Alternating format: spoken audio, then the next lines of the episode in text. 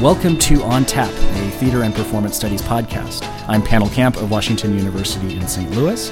I am joined by Sarah Bay-Cheng of Bowdoin College in Brunswick, Maine. Sarah, how are you doing out there? I'm well. I'm well. It's finally snowing again. How are you, Pannill?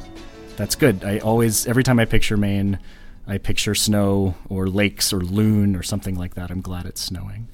And I'm also joined by Harvey Young of Northwestern University. Harvey, how are you? I'm doing great. And yourself?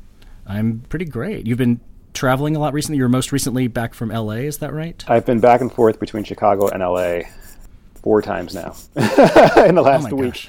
so. It's a lot of lot of frequent flyer miles you're hopefully racking up. So today on the podcast, we will be discussing first of all this podcast. Uh, what is it? What are we doing? What have we done?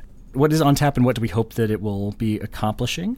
Uh, we will talk about Joseph Roach's Cities of the Dead, 20 years on from its initial publication. Uh, we reread this field changing book, and we're going to ask to what extent we think it continues to reflect concerns and methods of theater and performance studies scholars. And finally, the job market 2015 2016. What is it that current job openings uh, say or don't say about trends in the field? Before we get to those segments, we'll do the news roundup. First, the Dogs of ASTR calendar. Uh, this is a bit of an old news item since it's February of 2016, um, but Kate Bredeson's inspired project pairing iconic photographs from theater and performance history with no less iconic photographs of contemporary dogs um, is still available. I love this project. Um, I talked to Kate, and there are copies still available. You can go to lulu.com and search for Kate Bredeson uh, or search for Dogs of ASTR and get yourself one of these very exciting publications. Now, is this the follow up to Cats of ASTR, or is this the sequel to it? I mean, which came first, cats or dogs? I haven't seen Cats of ASTR. Is Cats of ASTR a real thing? I, I thought so. I could have sworn I on Maybe Facebook someone follow. posted a series of pictures of cats um, uh, yeah. photoshopped into historical theater scenarios. Yeah, I uh, will have to do a, an investigation into this. If I had to, I think that Dogs of ASTR is the only physically existing calendar, but maybe in the future we'll be seeing a Cats of ASTR calendar. I seem to think that Kate started Dogs of ASTR via Facebook first and then there were some cats of ASTR floating around there also, but uh, but I could have that backwards. I, am a I dog we'll, person myself, so we'll we'll investigate and and hopefully we will be having you know ASTR calendars that that go through the entire animal kingdom. Indeed, lizards of uh, ASTR, lizards, hamsters, um, hamsters of ASTR. It, it really the possibilities are they're literally endless. So it is uh, grad application time. There's a big spread I've noticed in the dates, the due dates of um, applications to PhD programs. Earliest deadlines this year, I think we're I think the earliest one was November 30th, and they go right through the middle of January and now uh, interviews are underway, and so we're in the thick of um, graduate application season. Uh, you know, one uh, thing about that Pannill, I don't know if this is true at Northwestern, but I know this was true when I was at the University of Buffalo, and I would expect that it may be true elsewhere. One of the reasons for some of those early deadlines is because there's internal funding for exceptional applications. Okay. So, depending on who you're talking to, but it's particularly your sort of MA, I, I always think that the earlier is better because it earlier applications that were strong usually had a better chance of extra funding. I don't know, is that true at Northwestern also? No, not really. Basically, I think we just have early application. We have, we have a late December deadline, and that's so that everything's in uh, for when we return post break. Next, ASTR and ATHE have received funding to create a new award, um, the ATHE ASTR Excellence in Digital Scholarship Award. Um, the deadline for this, I believe, is February 15th. Sarah, do you want to say anything more about this?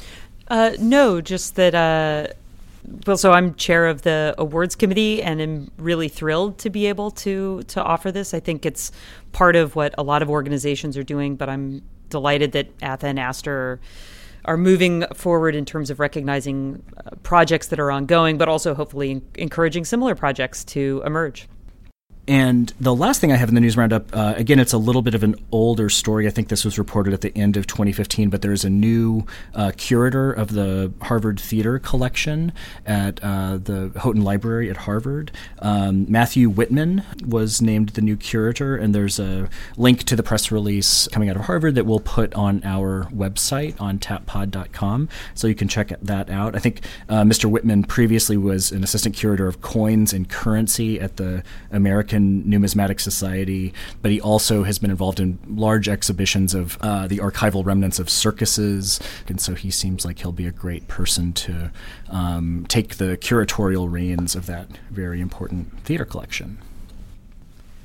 In each edition of this podcast, we will take on three substantial uh, topics in individual segments, and we are kicking it off by treating ourselves as being a substantial topic. But we wanted to just have an opportunity to explain a little bit of background about what this podcast uh, endeavor is. In a straightforward way, what this is is an audio chat show with um, Sarah and Harvey and myself. It is about the academic field of theater and performance studies. We'll pick out uh, in each recording three topics that we think will be of interest to students and professors and uh, independent scholars and anyone else with a, a particular interest in theater and performance studies part of the idea is to include uh, people who are tied into the field at different sites and to record in a fairly casual way uh, a conversation that anyone in the field might want to listen in on. And so we'll talk about a variety of types of topics. We definitely will um, engage with ideas, with recent publications. We're going to be looking at trends in the profession. So, what's going on with hiring, graduate training, publication, um, pedagogy, artist scholar dynamics. Um, and so, I think the hope is to create a new node of communication across specialties and across institutional identities. Um, and, you know, we hope that it will be fun to listen to and fun to record as well. So, Harvey, Sarah, you guys agreed to get in this rickety boat with me. I thought that I would ask you guys what you were thinking. So, Harvey, uh, when I reached out to you and asked you to be part of this podcast, why did you not politely decline or pretend that your cell phone connection was bad and then hang up on me? Oh well, because it's it's amazing to think that I get to spend more time talking with both you, Pannill, and Sarah. Right? It's absolutely fantastic. And when you think about it, the very best things about our field and the conferences we go to. Um, are those conversations you have at the bar, in the hallway, in the lobby. So this is a chance to make that a year-round activity rather than something that happens once or twice a year. Yes, we do hope that it will be bar-like, the on-tap name. We will mine that pun. I mean, just relentlessly, I'm sure. We will drink uh, and talk. We will drink and talk. I forgot my beer. Actually, you can't get a beer in the uh, the building where my office is. Um, but we hope to talk as though it seems like we're drinking. We'll get we'll just start to slur more towards the end of every podcast to create a, an appropriate impression. That will probably be true. That's wonderful. Uh, thank you, Harvey. You know, I, I in response to what you said, I did I do think that the I mean, part of the way I think that this can be unique and, and serve a unique role is that the way that we are trained and the way we're accustomed to communicating in our field is to work very hard and for the most part in a very individualized manner on a very special topic and work for years sometimes crafting just the right thing to say about a very um, you know specific thing and our conferences and our you know the, the institutions that produce the knowledge publish et, et cetera serve that process very well but sometimes i feel as though the communications in conferences, aside from what's going on in the bars and the hallways, can be a bit frustrating. That you know, there's often a kind of d- dynamic where you know one asks a question that has to do with one's own research and does not directly engage with the arguments being presented at the at the presentation. And I think,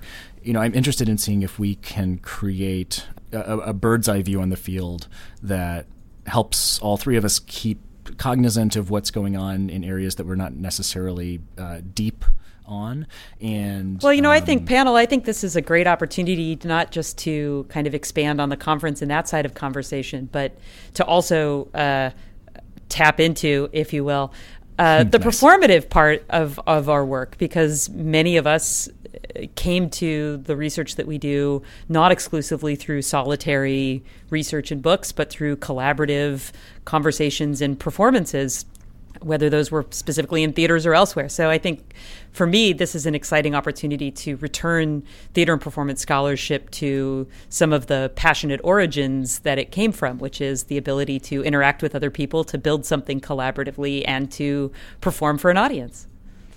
Yeah, it is a, a sort of experimental art form and experimental communication. Uh, um, uh, Pannill, I have a question about that actually. Are we is there a mechanism for people to propose topics, post questions, uh, interact with how we develop the podcast if they're interested?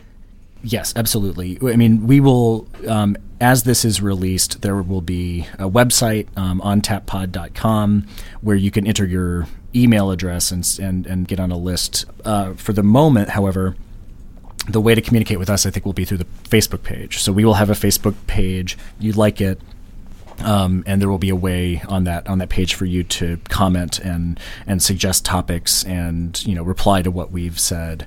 Um, and we hope that people who are listening will absolutely do that because we between the three of us we have a wide range of research interests. We know different parts of the field. We know different institutions to varying degrees, but we still can't keep up on everything that is really interesting to large numbers of people in other areas and other specialties. And so I really hope that people will get in touch with us through Facebook, Twitter as well, and, and suggest topics and, and communicate to us so we can respond in a dynamic fashion to other people's interests. I guess I guess I could pose the same sort of question to you, Sarah. What do you foresee as I don't know a kind of ideal version of what this will be well, I, I think this, and, and kudos to you, Pannill, for, for coming up with the idea and, and proposing it originally. I think it's a it's a great opportunity, as Harvey said, personally to have an interesting conversation with two people I like and respect tremendously. Uh, but I also think it has the opportunity to open up different venues uh, and uh, you know a new venue of conversation in the field. And I do hope that that we'll be able to respond to things here that perhaps don't have another access point in whether it's different kinds of publications or are happening in private conversations but might be valuable if given a, a wider airing. Uh, I think we also, the three of us, may be speaking from a position where we can say things that others, you know, may not be able to say in quite the same way. So uh, I look forward to that as well. Yeah, I hope that one one thing that I have thought is that um, I'm hoping that graduate students will uh, want to listen. You know, we want to talk about we're going to talk about a mixture of ideas and um, aspects of the profession, aspects of pedagogy, things that you don't need to be a specialist in a particular topic to wonder about or want to talk about. 20 years ago last month, January 1996, Joseph Roach's groundbreaking Cities of the Dead circumatlantic performance was published and proceeded to make waves in numerous fields, certainly theater and performance studies included, but also 18th century studies. So we decided that we would reread this book 20 years later and um, see how it looks. Sarah, what was it like for you revisiting uh, this book? Well, I, I really uh, appreciate that you raised this. I realized as I started reading that I don't think I ever read this book cover to cover. I had previously read pieces of it, usually, as many of us do uh, in graduate yes. school, tied to certain topics uh, or mm-hmm. questions or papers that I was working on, and and certainly it's it's remarkable for its range of topics and information and the depth and the connections that Roach makes an, um, um, among numerous topics. But I also was struck mostly in a kind of reading it, and I read it in, in very few sittings because I was doing some flying and I had big chunks of time. So I read it uh, in maybe two or three kind of continuous settings. Just how beautifully coherent the prose and the argumentation and structure of the book is. And mm-hmm. I think lots of times we talk about the quality and, and books and their importance in terms of their content, the ideas, but but this is one that actually, in terms of its prose and and the the structure and the form of the book, also I find is a is a great model and one that that I'll go back to again and again. Yeah, I mean the way the the the quality of the prose, the quality of the writing is one of those features that you just can't. Um, it's hard. It's hard to think of anyone else who writes um, this beautifully or more beautifully. And I think the way that Joe Roach writes makes a kind of a seemingly effortless merger of performance history and cultural anthropology and uh, you know Annales school historiography all of these different all of these different objects that you wouldn't think would fit together um, makes it seem like they just completely belong together. So absolutely, that's, that's something that struck me. And that's, well. I mean, that's something that I was reading a bunch of uh, uh, book reviews from when the book first came out, and that's that's something that I think comes up time and time again from any number of different fields, and and it's really it's striking to see how many different sort of disciplines comment on it. What do yeah. you think, Harvey? I thought it was great to reread the book. I had realized that I had not actually read the book sort of cover to cover in, in, in a long time, probably not since graduate school. Um, since then, I've read bits and pieces of it, mm-hmm. right? And in some cases, reread paragraphs uh, to remember an argument. Uh, but there's a coherence, as you, as you noted, across the whole book. And what I found fascinating now, uh, looking at the book again, is how so much of our contemporary scholarship depends upon Cities of the Dead uh, to the point where you read it and you're like, oh, I can now see some of the roots of later work on uh, haunting or twice per, uh, of or, or, sort of reenacted performances and um, mm-hmm. uh, other types of uh, ways in which we look at the haunting effects of souvenirs and and I think that it all ties itself back to Cities of the Dead, which is fascinating. I have a question for both of you uh, and and this may be just sort of belying my own ignorance, but is this this certainly is one of the important books tying theater history to performance studies, although it's not I don't know that it was noted as such when it when it happened, but is is there another book that, that came before that, or was this the one that really did that, or maybe even just did it in the biggest, you know, most visible way?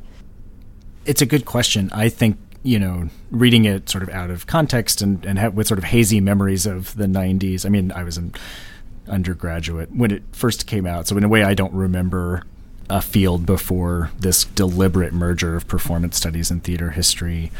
I think of it, I think of it as being the book that that really, you know, where a theater historian takes on performance studies concepts and methodologies thoroughly, thoroughly. I think it's interesting to question, question to what extent this even is a work of theater history. I mean, when you, when I thought about the book before having begun to reread it, theater plays that was not that, that was not on the list of things that I remember the book being about. And of course, in reading it, there's the whole chapter on Thomas Betterton, and there's you know extensive discussions of you know operas and plays shakespeare um, uh, you know there's a lot of theater history in it um, but in certain ways it's a break from the methods of, of theater history I, am curious to to hear you say that. I mean, I think you're much more of a theater historian than I am. So, um, I wonder if you could say a little bit more because I'm thinking of his chapter on the Octoroon, which seems right. to me to be absolutely a work of theater history and and also a kind of dramatic criticism in in terms of its sort of literary analysis of the text and so what are the what are the methods Pannill that you see as as being sort of emblematic of theater history that that that Roach moves away from or that don't don't figure in this book in the same way that they do in other in other texts yeah, I'm not sure. I mean, I think you know. I, know I said it, I know it. I said it was moving away from the methods of theater history, and I'm not sure that it's methods so much as it's the positioning of the objects um, and the elaboration of the argument at the outset. When you read that introduction, he is connecting this sort of site, you know, contemporary New Orleans, 1990 New Orleans, back to the early early um, 18th century London. Um, and the you know the Spectator and the Tatler of uh, Addison and Steele are these kind of texts that permeate the whole book, um, and of course that uh, you know, uh, Steele and Addison wrote about theater, and Addison wrote plays. These are all figures that are familiar from theater history, but um, the types of performance that he is doing the work of uh, seizing and analyzing and making rendering into a form where he can build arguments out of them are what we think of now as cultural performance. Um, you know funerary rites um, you know parades all the different you know sort of categories of popular entertainment and everyday life. I mean that's the work of the introduction and in a way it leaves the theater historiography component out perhaps as though you know Roach at that moment is not thinking that he needs to explain what a theater history what a theater historian does. But i think of the major sites of intervention in this not being theater history in the way we should understand plays and how they function to produce cultural meaning or create public groups so much as a way of understanding the way the past and past economic relationships and past cultural and social relationships continue to emerge in the present. I mean i think it's a big I think you you sort of have to keep reading into the body chapters to realize how much theater is in it, and it doesn't you know it, it doesn't it doesn't announce as much at the beginning that this is a work that really thinks theater is is integral to telling the story um, as as much as other things. Right. I mean, my sense of it is that yeah, it, it doesn't aim, as you're saying, Pannill, to be a, a work of theater history, right? Uh, but what Joe is doing with this book, or in retrospect, what he seems to have done with this book, uh, is to outline a method of performance criticism, right? Uh, to, to say, you know, here's a framework uh, with which we can uh, read a variety of sort of case studies and historical engagements, right? And let's look at loss and how that relates to memory and how that invites and invokes performance, right? And, and that sort of that three step process uh, becomes applicable to everything um, which I think is really helpful and useful uh, because it's not a binary. It's not it's either this or that. Um, and he creates a way of thinking about criticizing, theorizing the indeterminate, the in between. And I like that about this book. I, I, agree with you that I think it, it provides a model for the ways that um, a whole range of behavior and cultural forms can be unified and thought of in, in terms of the other in my experience, it is actually sort of difficult for students uh, to take these concepts and apply them to their own work.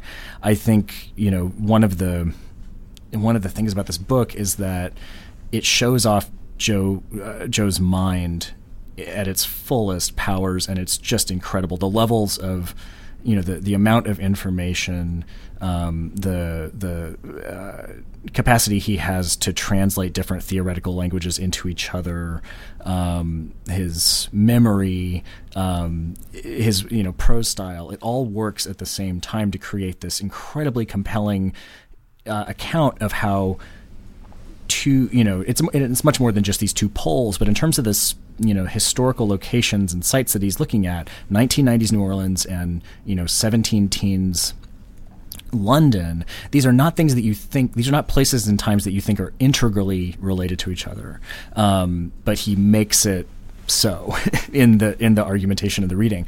But as part of that work, he de- he creates these concepts and deploys them, and we're all familiar with them now. You know, effigy, surrogation, um, kinesthetic imagination, vortices of behavior, and in it, um, synthetic experience these are incredibly useful, and I. Th- but I think that at least in some of the papers that I've read that deal with Roach, it's when they're in someone else's hands, they're hard to apply. It's hard, I think it's hard for someone of a lesser mind, frankly, to take what he has created and then apply it to other projects. Well, this raises um, a. I mean, you you point out. A, I think what's a really interesting, maybe even like a paradox of the field is that many times the most useful books are the are less perfect than than others, right? There are openings and right. gaps and problems that particularly students or, you know, uh, frankly, any of us, right, have a kind of, we can get kind of a toehold in and, and push back against. And I think one of the things that's very difficult in this work is that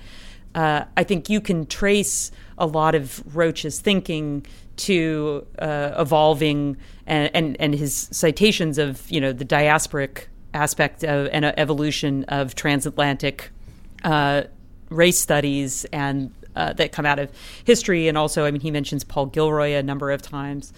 Uh, and his really he you know he was really pioneering in terms of opening up you know and this kind of linking both francophone and anglophone uh, African diaspora in interesting ways but but I think that part of what so what you know Roach does so beautifully is is that his prose really I think maybe even like makes these kinds of seamless presentations that can be hard to kind of grapple with whereas those of us who who don't work at that level perhaps leave many more interesting openings for students and and others to enter and and engage with. Yeah I, I think there's I think there's something to that. I mean um, it's you know, and, and the book is not without its critics, and it's I you know don't mean to suggest that I don't think it's just an incredible accomplishment and one that's probably shaped our field now more than as much or more than any other single book. But there is a kind there is a way that the in that introduction the the special concepts, the sort of you know methodological apparatus. I don't know if it's it's not methodological but it's a kind of you know the the conceptual scaffolding and and uh, that apparatus that he uses to enable him to make claims about the links between all of these differently spaced things starts to take on a life of its own. There are some sentences where you know he's describing kinesthetic imagination and cultural memory in terms of the other concepts and it begin you know you you again, it with a writer of his level, it it's not a problem. It, it's clear you get what's going on, but it begins to take a sort of life of its like uh, the the you know special terms begin to take on sort of a life of their own. And then you know there's a there's another tradition of criticizing this book which has to do with the way that it leaps historical periods. You know, it, it he does not make trans historical claims, but they're kind of quantum historical.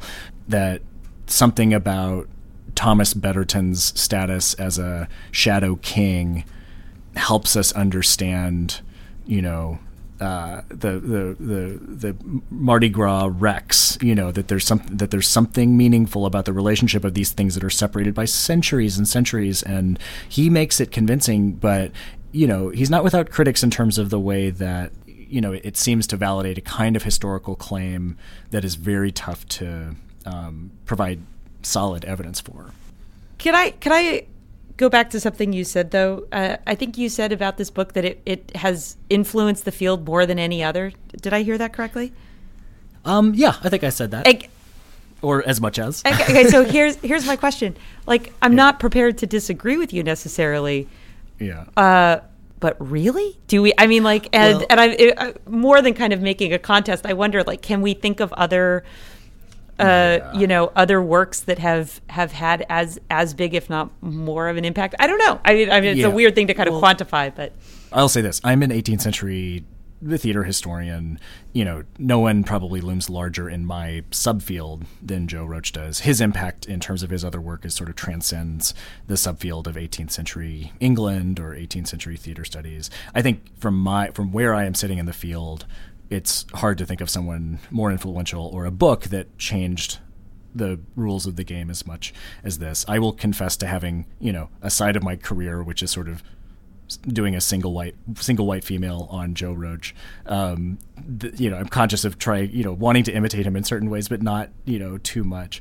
Um, but I don't know. Uh, the archive and the repertoire. What other books have been, you know, that that field shaping?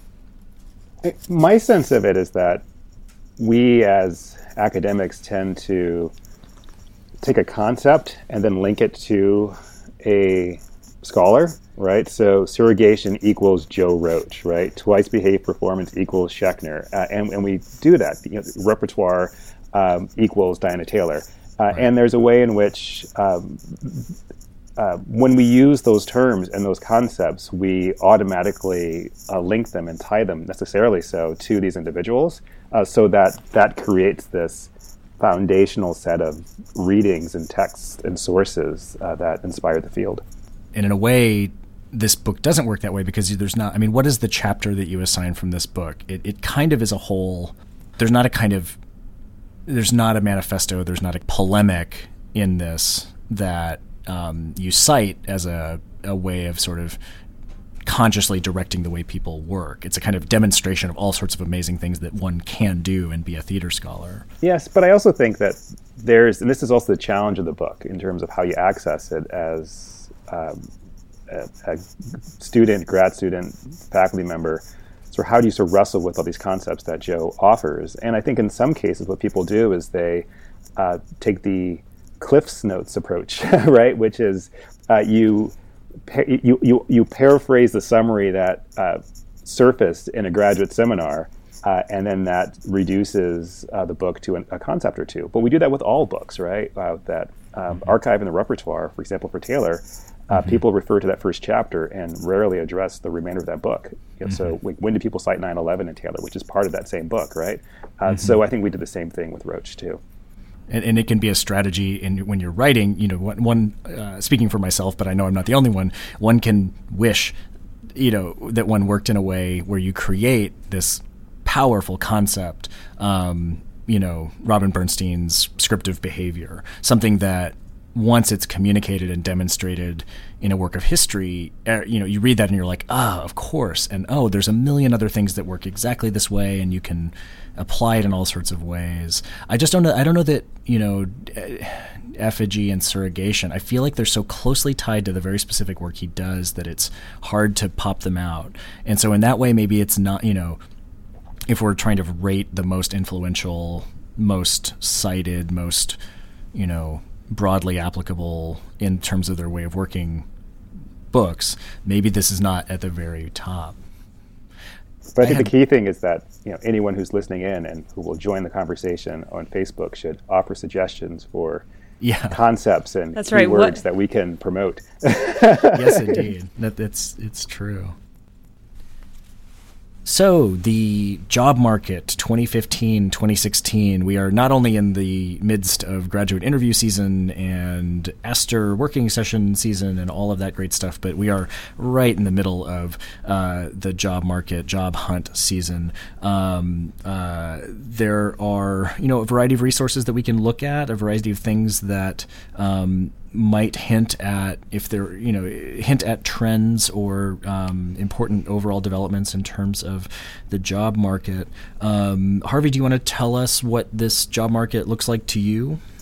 Yeah, totally. There there are a lot of senior openings this year, which is which is rare. It's it's uh, not common for the academic job, mar- job market to feature uh, positions for tenured faculty, uh, much less full professors, right? Uh, and we're in this moment where there are easily a half a dozen universities uh, that are looking to hire senior uh, faculty uh, to replace some senior retirements, such as UCLA looking to hire a person to uh-huh. fill the tenure line currently occupied by Sue Ellen Case. And I think that begs the question what does that mean for the field, uh, not only to have so many senior openings, uh, but also what does it promise in terms of a shift in terms of faculty uh, going from one place to another place to lead and chart new directions uh, at universities such as UCLA, uh, hmm. being perhaps the, the, divisional dean at um, uh, University of Washington,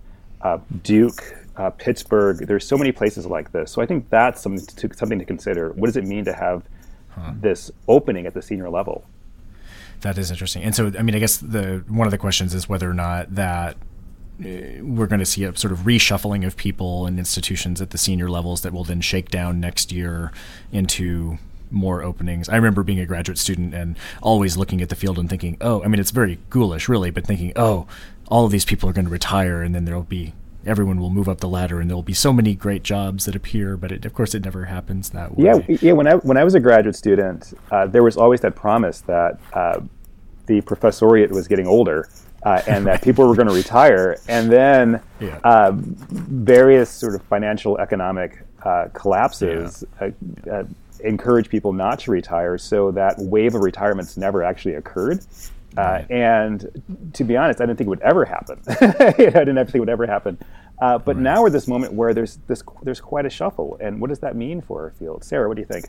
Well, it's it's interesting. I mean, I too, you know, we I think we were in the same historical moment, Harvey. But the the idea of the the baby boomers were all getting ready to retire. I mean, I think was like sort of a myth of the of the mid to late '90s, uh, and and I, I'd be curious. I haven't looked at the data on this, but I'd be curious how many senior hires, uh, you know, on a yearly basis, turn over to junior, untenured, or to tenured positions. My sense is that uh, or or move into other lines or get sort of broken up in other in other ways. So um, I think you know you can obviously think certain advantages of maintaining a senior line in your department. You bring in you know someone with perspectives, but who has from the beginning a certain kind of authority and uh, you know legitimacy, like you you know doesn't need a mentorship in the same way.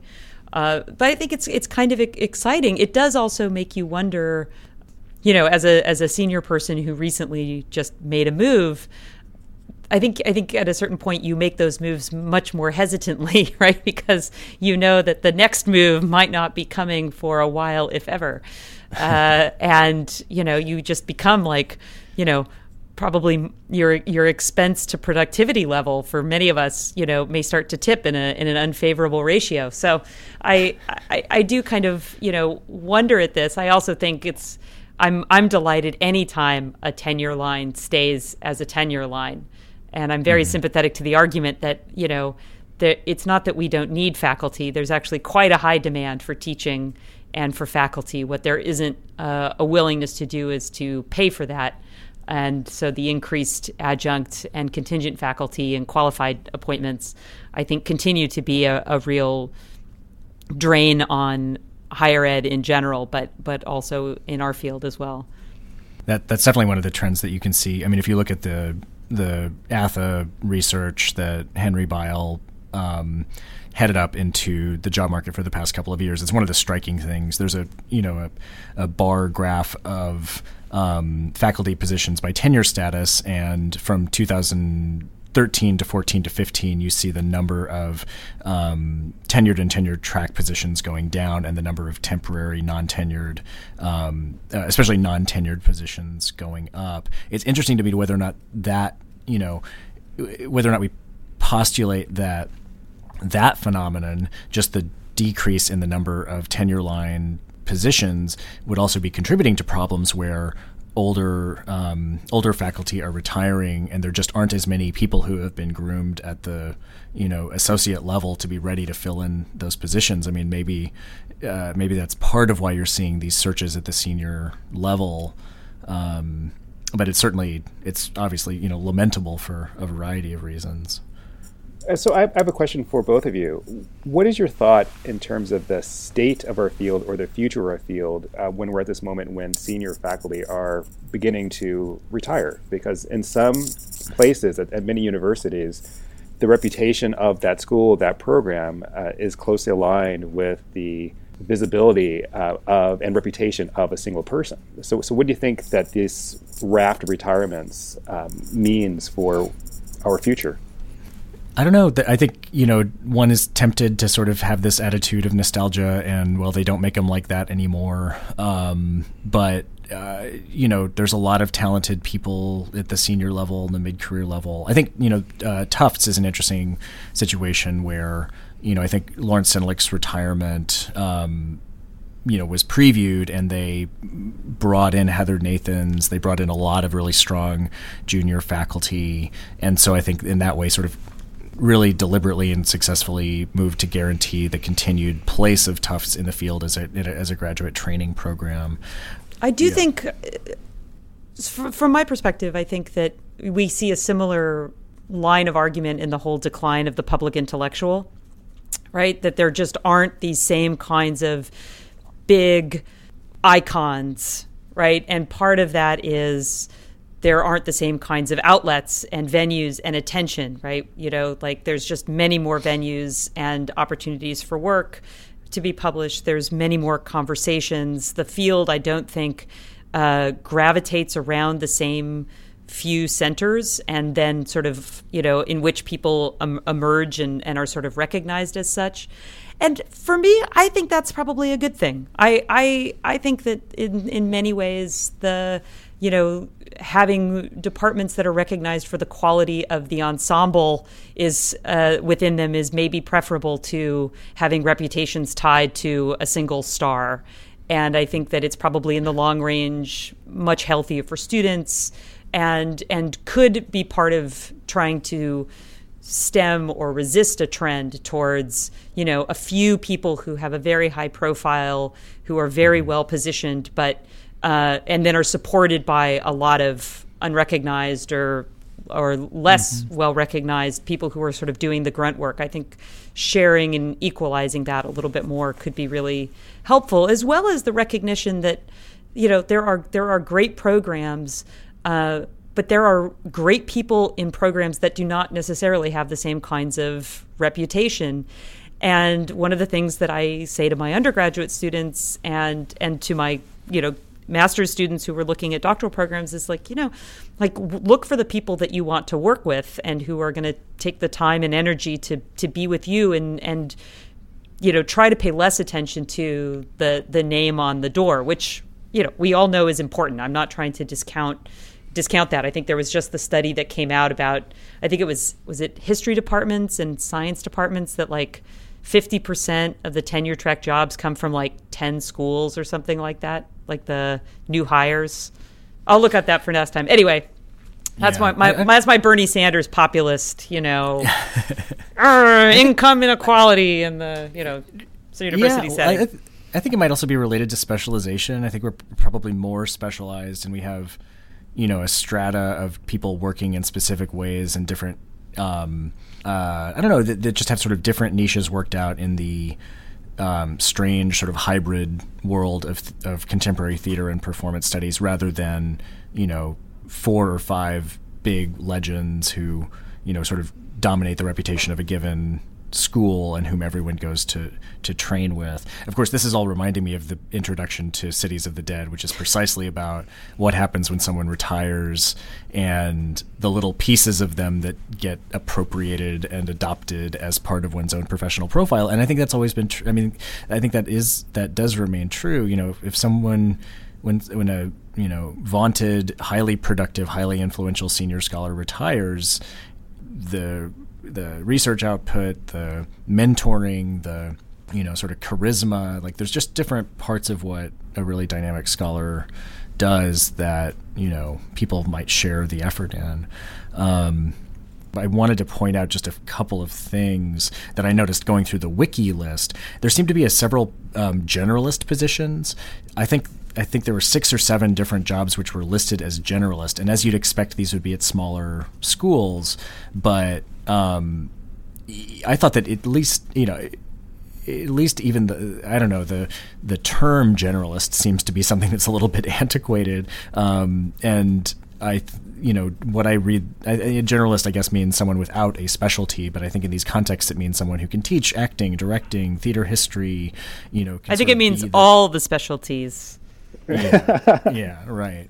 Um, I thought that was remarkable. In terms of the numbers you know I looked at the previous wiki page. The the 2014 15 wiki page ended up with 96 positions that were tenure track.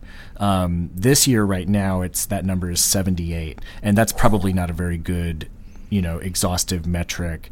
Um, because you know when, I think ATHE looks at job listings that include art search and you know is less sort of studies centric than the wiki. I don't know if that means there's a dip in the number of jobs uh, in this cycle as compared to last year. I mean, do you guys anecdotally do you feel like graduate students and people on the market are feeling um, especially nervous this year? My sense of it is that there are more jobs in the area of sort of history and criticism than there were last year.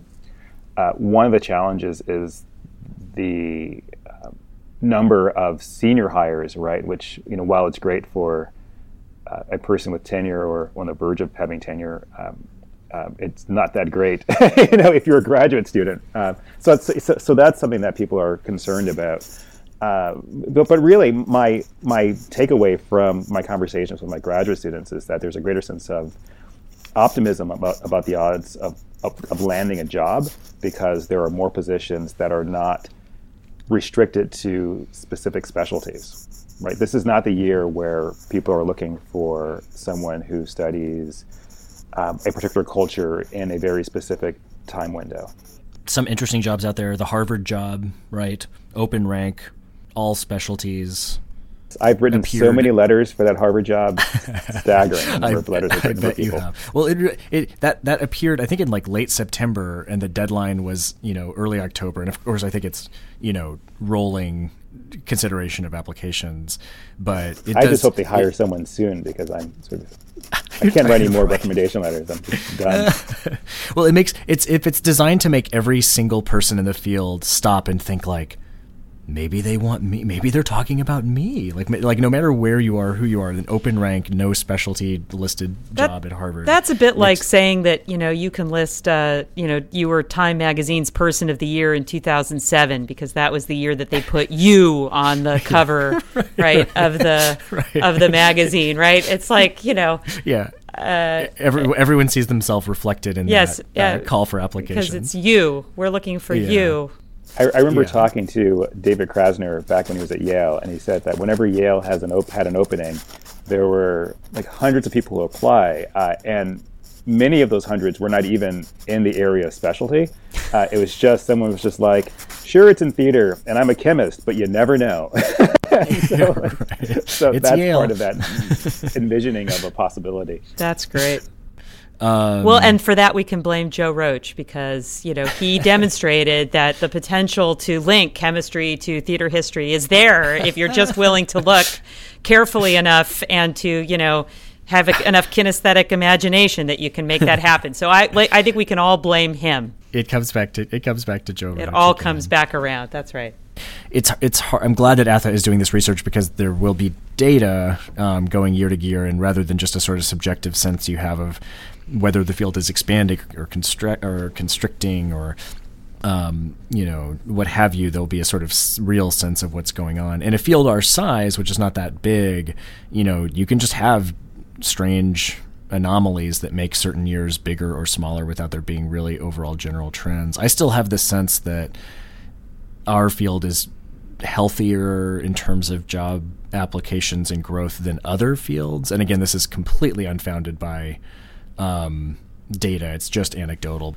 Yeah, my, my understanding from talking to chairs uh, of humanities departments uh, at different universities is that the enrollment in the humanities is declining, uh, but theater seems to be relatively stable, uh, which is quite interesting compared to sort of English or history or other fields. Finally, we move to drafts, and this is the segment on each uh, edition where we um, just talk about things that are on our minds, um, perhaps not fully formed ideas or research projects, or even fully formed thoughts. But uh, what are the the drafts that we are are working on? What's on our mind recently? Uh, Sarah, do you want to start us off? What's your draft? My my draft is uh, so I'm in this kind of wonderful moment where I'm gathering all this research together for the project I'm doing on on digital history uh, and historiography and performance. And one of the things that I am doing is I am having my son play the video game Total War Empire, which is a historical uh, role playing video game where you recreate the uh, road, you know, the the road to independence of of uh, the evolution of the United States and I'm really grateful to him that he is doing this, that he's playing this video game because I do not have time to learn all of the intricacies of this video game. But I, I'll be darned if I know how exactly I'm going to take what he is doing in this game and apply it to. Uh, to the work that I'm doing, and I think there is a connection. But every time I try to sort of put it down, I just ask all these like questions, like, this what is the significance of of this? So uh, so I find myself reading quite widely beyond my area of expertise uh, into video game research and and looking at video game studies and uh, and then platform studies and it, it just becomes an all expansive field. But it's it's it's it's quite fun. So and I do recommend if you can motivate your children uh, to start earning back some of their you know massive expenses over the years in, in service to research. It's it's working out quite well. So so kudos so, to him so for playing it.